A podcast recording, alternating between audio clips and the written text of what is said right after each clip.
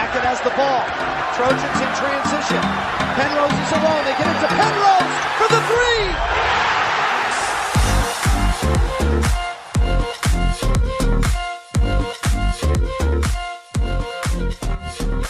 Welcome to Believe in USC Basketball, everybody. My name is Aiden Berg, and today I am joined by my co host and Trojan legend, Christopher Penrose. Chris, how are you doing today? Doing great. How are you doing? I'm doing great, and uh, I, I want to, to give you the chance to give us a happy intro, given what we're going to be talking about for the most part on the podcast today, and tell our listeners about some really awesome news that you got. Yeah, so uh, my wife and I are expecting what we hope will be a little Trojan. Although my wife does have some Bruin blood in her, so uh, you know it'll it'll be a fun little rivalry to see who the uh, the ultimate tiebreaker is. What we're calling that little one. We're not going to find out if it's going to be a boy or a girl. We're going to be surprised. So, uh, but we will be expecting a little one in September. Yeah, that is such great news. Uh, and as someone with a September birthday, I can confirm that it is the best month to be born in. But uh, it was it was so great to to see that uh, before the Gonzaga game the other day. You know, some some happy news kind of ahead of the fire. Uh, and so congratulations on that. But we Thank should you. probably get into the uh, that game that, Yeah. that that happened. The 85 to 66 loss for USC basketball to the number one overall seed Gonzaga in the Elite Eight. And uh, I think that the number one thing that I came away from that game, Chris, was just Gonzaga's pressure and play speed was at, at- just at a different level from USC. I, I think it was most notable in, in that first stretch of the game when USC had all those turnovers and it just seemed like Gonzaga was coming down and storing every possession. You know, did you see the, these teams just playing at a different speed out there? You know, it really did look like, you know, a one versus a six, um, kind of like the old school NCAA tournament one versus six matchup. And and unfortunately, you know, our Trojans were just outplayed for a full twenty minutes. I mean, you know, in in a in a elite game, elite eight game like that, you know, you usually see a few lead changes, even if it's two to nothing to start, and that's the only lead change. You usually see a few lead changes, a couple ties, and you know, with ten minutes left in the game, you know, TBS put up a stat that said zero lead changes, zero ties, um, and that's it's pretty rare to see that. Um, and it, you know, it, was frustrating. And you know, after the game, I did a bunch of radio shows, and I basically said the same thing. And it's it's morbid, but I felt like I was just waiting to watch like my old dog just pass away. Like like with ten minutes left in the game, it felt like it was an hour for that game to be over with, and you just wanted it to be over with. I mean, it was just like a very very slow, painful end uh, to that game, and and you know it's unfortunate because it, it was it was a tough end to you know ultimately a great season, um, and and to go out like that, and for the game to not be competitive was was frustrating. You could see the frustration on the players' faces. You really saw it on the coaches' faces. Um, but like you said, just from the very beginning, I mean, the Trojans, I think their first three possessions were all turnovers, and they Mhm. led to wide open layups. Um, and when you look at oh, all, over eighty percent of Gonzaga's points in the first half were scored in the paint. Um, and and we have the best rim protector in the country in Evan Mobley, and it, it just their game plan. Um, I felt like they looked at those three games against Colorado and said, "Let's push them around. Let's pressure Tahj Eaddy. Let's you know not let them set screens. Let's not let's push them out of screens." Mhm. and they completely took SC out of their offensive sets. And then defensively, SC just had no answer. I mean, what was very impressive about Gonzaga is number one, how well they move the basketball, which is what everyone's been talking about the whole season. But to see it against your team, knowing how great our defense is, has been all season, um, to see how they move the ball and how it's not dribble, dribble, dribble, dribble, dribble, shot. It's pass, pass, pass into the post, kick it out either open shot, pump fake, and you're in the key for a floater. I mean, it was just textbook offense from the Zags. Yeah, and on on that kind of topic, you you have never been a fan of the of the zone defense that the Trojans some kind of sometimes throw out there. It's been successful uh, especially in earlier games in the tournament. But I really felt like Gonzaga just kind of took advantage of that, and uh, especially Drew Timme kind of having that space in the middle to operate. He really uh, he really ate up all of that and, and, and, took advantage of all those opportunities that he had with.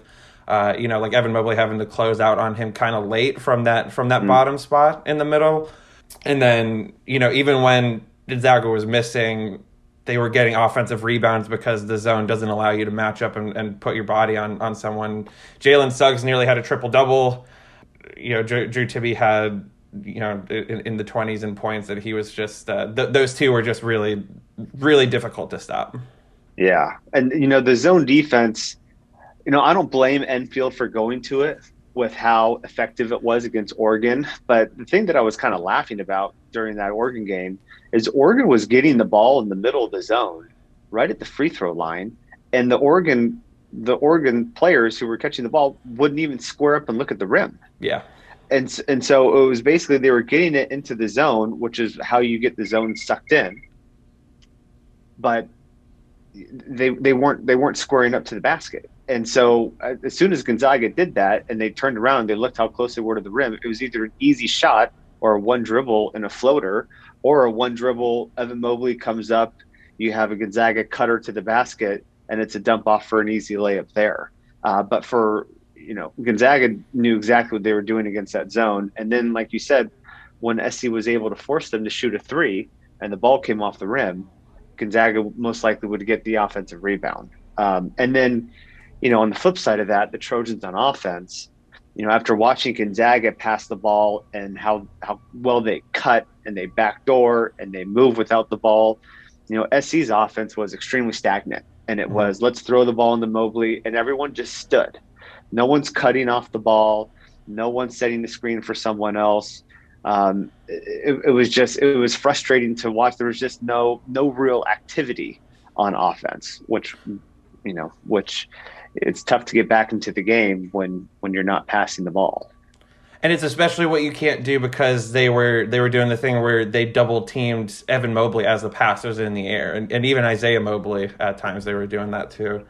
And if you just stand there when that's happening, it's either going to be a strip, you know, and, and is going the other way, or you're not going to be able to take advantage of the of the space that you've that you've garnered anyway because they're sending two guys at at the man in the post, right? So yeah. it, it, it's just you know uh, there wasn't any you know I, I guess ir- irritation at, at, at losing to a team like Gonzaga because me personally I think they're the, the best college basketball team that I've seen.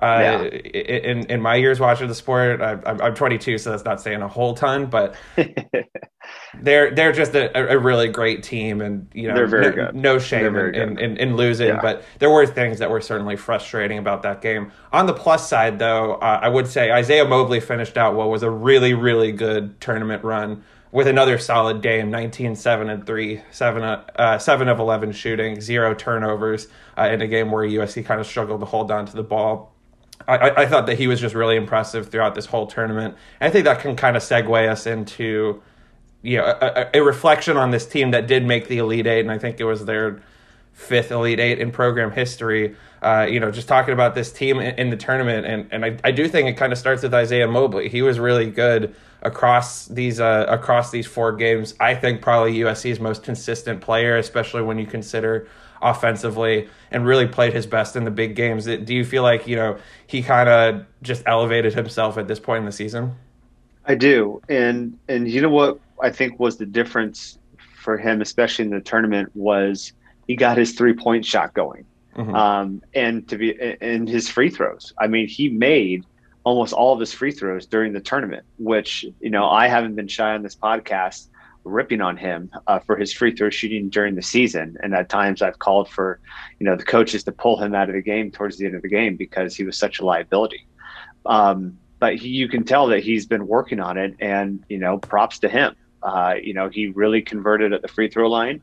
He got his three point stroke going. You know, defensively, you know, being a, a, a post defender, I thought he was one of the best post defenders um, in the entire tournament. Uh, it's going to be interesting to see now. You know, prior to coming into this tournament, I would have said that he's 100% coming back to school. Um, you know, I wouldn't be surprised if he, you know, goes and tests the NBA waters, uh, you know, retains his eligibility, doesn't hire an agent or anything. Um, but I, I would assume that he's probably going to go test the NBA waters now after this, after being, um, you know, one of two SC players to make the uh, Western, uh, uh, what is it, the West Bracket tournament team. Mm-hmm. Um, you know, he'll probably go out and he'll he'll see he'll get some feedback from some NBA scouts and some GMs. Um, I, I, would assume he's going to come back. I would hope that he's going to come back um, because SC is going to need him, I would think. But, uh, you know, I, I, was very impressed with him during the tournament, and hopefully he can come back next year and build on that momentum that he's established. Yeah, and also, you know, given the fact that his brother is, you know, 99.9% leaving for, for the NBA, uh, it, it's always a question, you know, because those guys are so close. Maybe they want to, to leave together and, and go try mm. to play in the league. So uh, we'll see how that plays out. Uh, certainly, nothing but the nothing but the best for his decision.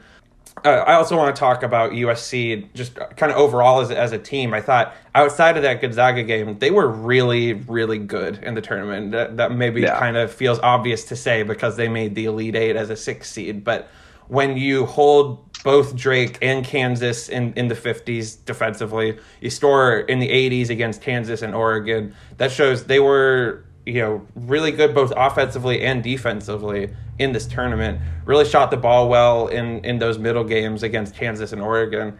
And did so even though, you know, Evan was solid. Obviously, Evan Mobley was very impactful throughout the tournament.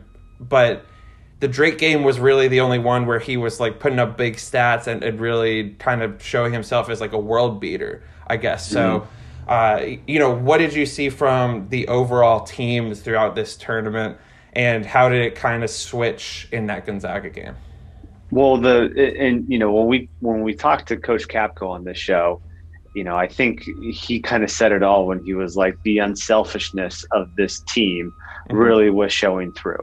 Um, just and, and, and it's, it's almost frustrating to say this because the complete opposite of everything I'm going to say happened in the Gonzaga game. But you know the way they were passing the ball, uh, the way that you know someone would give up uh, a decent shot to get someone a good shot or a better shot. Um, you know, defensively, their rotations were phenomenal. Um, being able to help if someone got beat, and then the recovery back to open players uh, was was very very good, um, and they just seemed to be clicking on all cylinders. And you know, one of the things that we've said all year is, you know, Ethan Anderson would have a good game, and then he would play awful for the next three weeks, and then Tahj would have a good game, but Isaiah Mobley and and you know Isaiah White wouldn't do anything. I felt like those first three games of the tournament, everyone was clicking, everyone mm-hmm. was having a good game, um, and they were playing very very well together. Uh, and and it was one of those things where you know if the team that showed up against Kansas um, showed up against Gonzaga, you know I think that's that's a five point game going into you know the last two minutes there. Um, but unfortunately, it just it didn't work out that way. I mean Isaiah White, who has been shooting the three ball phenomenally. Same with Isaiah. You know, I think they made one three between the two of them, um, and and they just they couldn't get anything going. Uh, but but throughout the tournament before that Gonzaga game, you know, I just I just felt like in terms of a team atmosphere and a team playing well together, they were the best in the country at that point. Yeah, they did seem kind of overwhelmed against Gonzaga. They couldn't really hold on to the ball, especially early on. Even when it wasn't a turnover, it really affected the flow of their offense throughout that mm-hmm. early portion of the game, and it just kind of took away all of their momentum for the rest of it. And the Zags really sped them up, I thought, while still staying under control, which is just kind of Gonzaga's MO when you have a team that moves the ball and just kind of clicks like they do. But when mm-hmm. USC got sped up, they kind of fell out of whack. So that's just, you know, stuff that you learn when you get to this point in the tournament, I think. And it's different yeah. in college from the pros because you're not going to have the same team for you know years on end i guess that can that can learn from these lessons. But you do have andy enfield there who can learn okay i got to the elite eight. I played against this team that enhanced the pressure. And that's just something that we need to get better at if we're going to be, become true contenders. So yeah. you know just stuff to stuff to learn for this program. I do have a question for you chris bringing it out to the whole year long kind of view and ask, how will you remember this year's Trojans team? That's a good question. I mean, I'll definitely remember this team as you know a, team that should have won the conference outright. Mm-hmm. Um, you know, I, I, you know, the stats will always show that they didn't, um, but it's almost I felt like they did.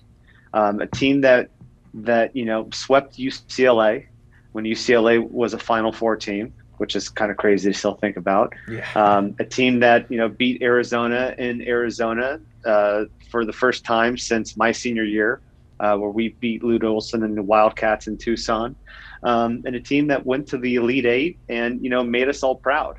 You know, this is a season that you know obviously had tons and tons of challenges, and you know when you see a team like Duke, who's uh, you know a, a blue blood of college basketball kind of quit on the season because of the atmosphere and everything, and a team like Kentucky that just kind of quit, you know, and you see what the Trojans were able to do and prevail with everything going on, and makes you very proud of these young men and very proud of the coaching staff uh, because it's very easy to say, hey, COVID's happening. You know, some games got canceled. Season doesn't mean anything. It's not a big deal. We can all retain our eligibility. Let's just call it a season. It's very easy to do that um, and the mental perseverance of everyone on this team, the coaching staff, uh, makes me very proud to be a Trojan basketball fan. Um, and I think that's what I'll what I'll always kind of think of this team. Yeah, I, I just look at it from the perspective. This is one of the best USC teams ever. You know, fifth time that they've made an Elite Eight.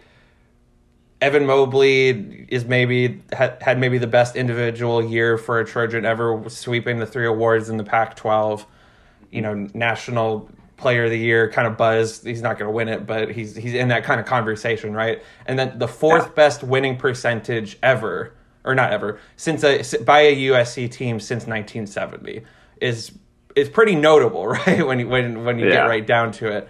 Um, also, Andy Enfield's best team, you know, going 25 and 7, furthest of his NCAA tournament runs, fewest mm-hmm. points allowed in his tenure per game top five in the country by adjusted defensive efficiency. I think it shows that his program is trending up and he's you know continuing to learn and, and improve as a coach for sure. It, it certainly helps when you get a, a, top three draft pick on your team, but uh, you yeah. know he's he's clearly learning from from his experiences here. And then just a really fun team. You know there were the frustrations with the offensive droughts, the the free throw shooting, but so tenacious defensively.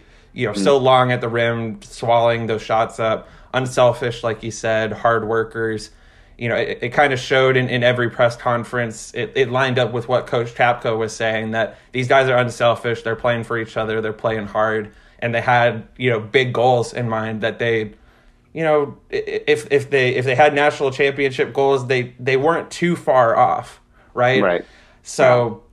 You know, from Evan Mobley being just amazing to Tahj Eaddy's game winner against U- UCLA, the the pandemic stuff that was constantly happening with them, you know, like rescheduling every game against Stanford, basically. Yeah. Uh, it was just a special team to to watch and cover. So it was, you know, it was fun for me to to get to do so this year.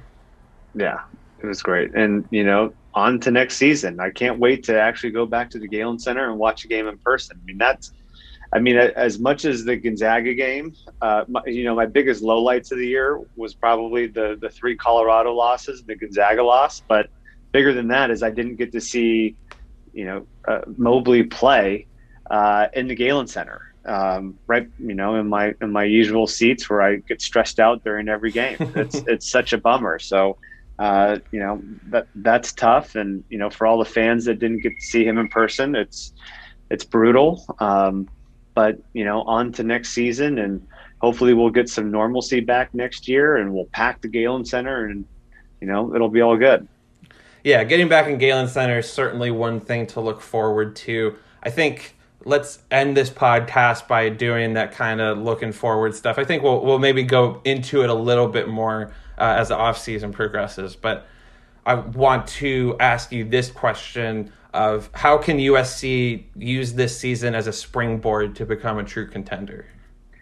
Well, I think you know it, the last couple years, the way Enfield has built this these teams have been, you know, one or two, you know, really good recruits, and then you know, three or so good transfers, grad transfers.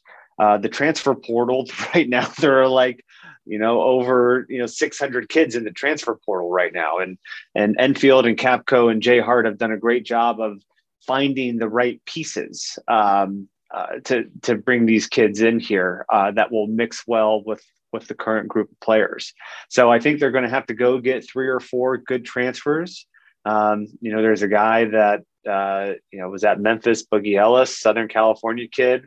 SC was really close to getting him originally. He just entered the transfer portal. I think SC needs a point guard um, to help Ethan Anderson, uh, and uh, you know that could be a great piece of the puzzle right there. There are a bunch of other good shooters out there that SC is going to need to bring in. Shooting is going to be very important because they're going to lose a lot of that uh, for next year. But you know they have some good guys coming back you know what Isaiah Mobley does, I think will be a, a, big factor in in how the coaches kind of hit that transfer portal or that transfer wire. Um, but you know, next year is gonna it's it's gonna be a big year for a few people. I mean, Ethan Anderson, next year is going to be a huge, huge year for him. Uh, Max Polo, he had a lot of ups and downs this year. Next year is going to be a big, big year for him. Um, you know, Noah Baumann, you know, he's been in and out of playing. He's gotten a couple minutes here or there. He needs to work on his defense. That's the that's the main reason why Enfield felt like he couldn't play him a lot this year. Was he was a liability defensively. You know, there's these guys are going to have to work really hard on some flaws that they have this offseason, but they all have the potential to be very, very good players and consistent starters with the program. So um, I'm excited for next year. I think you know I, I think the team's going to obviously look different, just like it has the last couple years. Um, but there's a lot of promising things with this team for next year.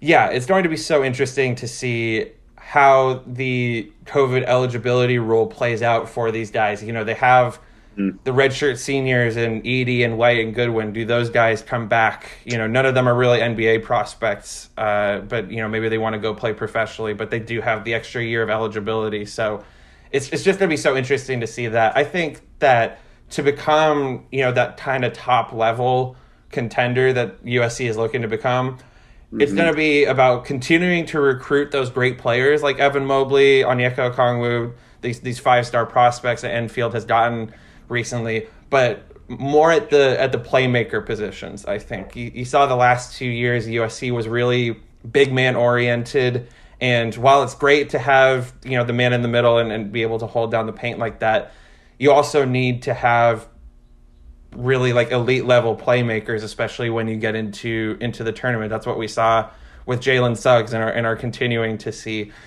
And if USC can recruit, you know, those absolute top level guards and, and playmakers to help them handle those fast and energetic teams like Gonzaga, they're going to do a lot better when it comes around to playing these elite teams in the tournament again. Yeah. But also, you would like to keep hitting those big those big man recruits. It's like you, yeah. you, you just you want to be you want to be recruiting really well at at all levels of the roster. So uh, it's it's a lot to ask for sure, but it's it's where you have to be to to get to the level of a of a Gonzaga or a Baylor or something like that. But those programs have also showed that you can go from you know mid tier, lower tier to having these elite players through really solid coaching, great player development, uh, all, all of that stuff, and then and then the recruiting does end up coming along once you've done that work. And USC is well on its way to doing that work. Now it's about showing to these elite level playmakers who are coming out of high school, hey, you have a chance to be really great here, and we can build something special. Yeah, totally agree. And then I think you know, just kind of wrapping up to to run through what the what the roster could look like. You know, Evan Mobley almost definitely gone. Isaiah, like we said, could be back, could could not. We'll we'll wait and see how how that will play out. Eaddy, White, and Goodwin can all be back, and then some young guys with a chance to step into larger roles. You know, you mentioned Ethan Anderson and Max Agbonkpolo as you know needing to become the big players on this team, maybe maybe become starters. There's also going to be you know big v- vacated minutes at the big man spots with you know the Mobleys potentially leaving one of them definitely uh, Boubacar Coulibaly Joshua Morgan they both have a chance to compete for those minutes at, at the big man spots and then Reese Waters should be important really to a team that is in need of some perimeter offense, I would say. So, I agree. And and remember, you know, Reese Waters played a couple minutes this year in, in a few games. Uh, he's supposed to be in high school.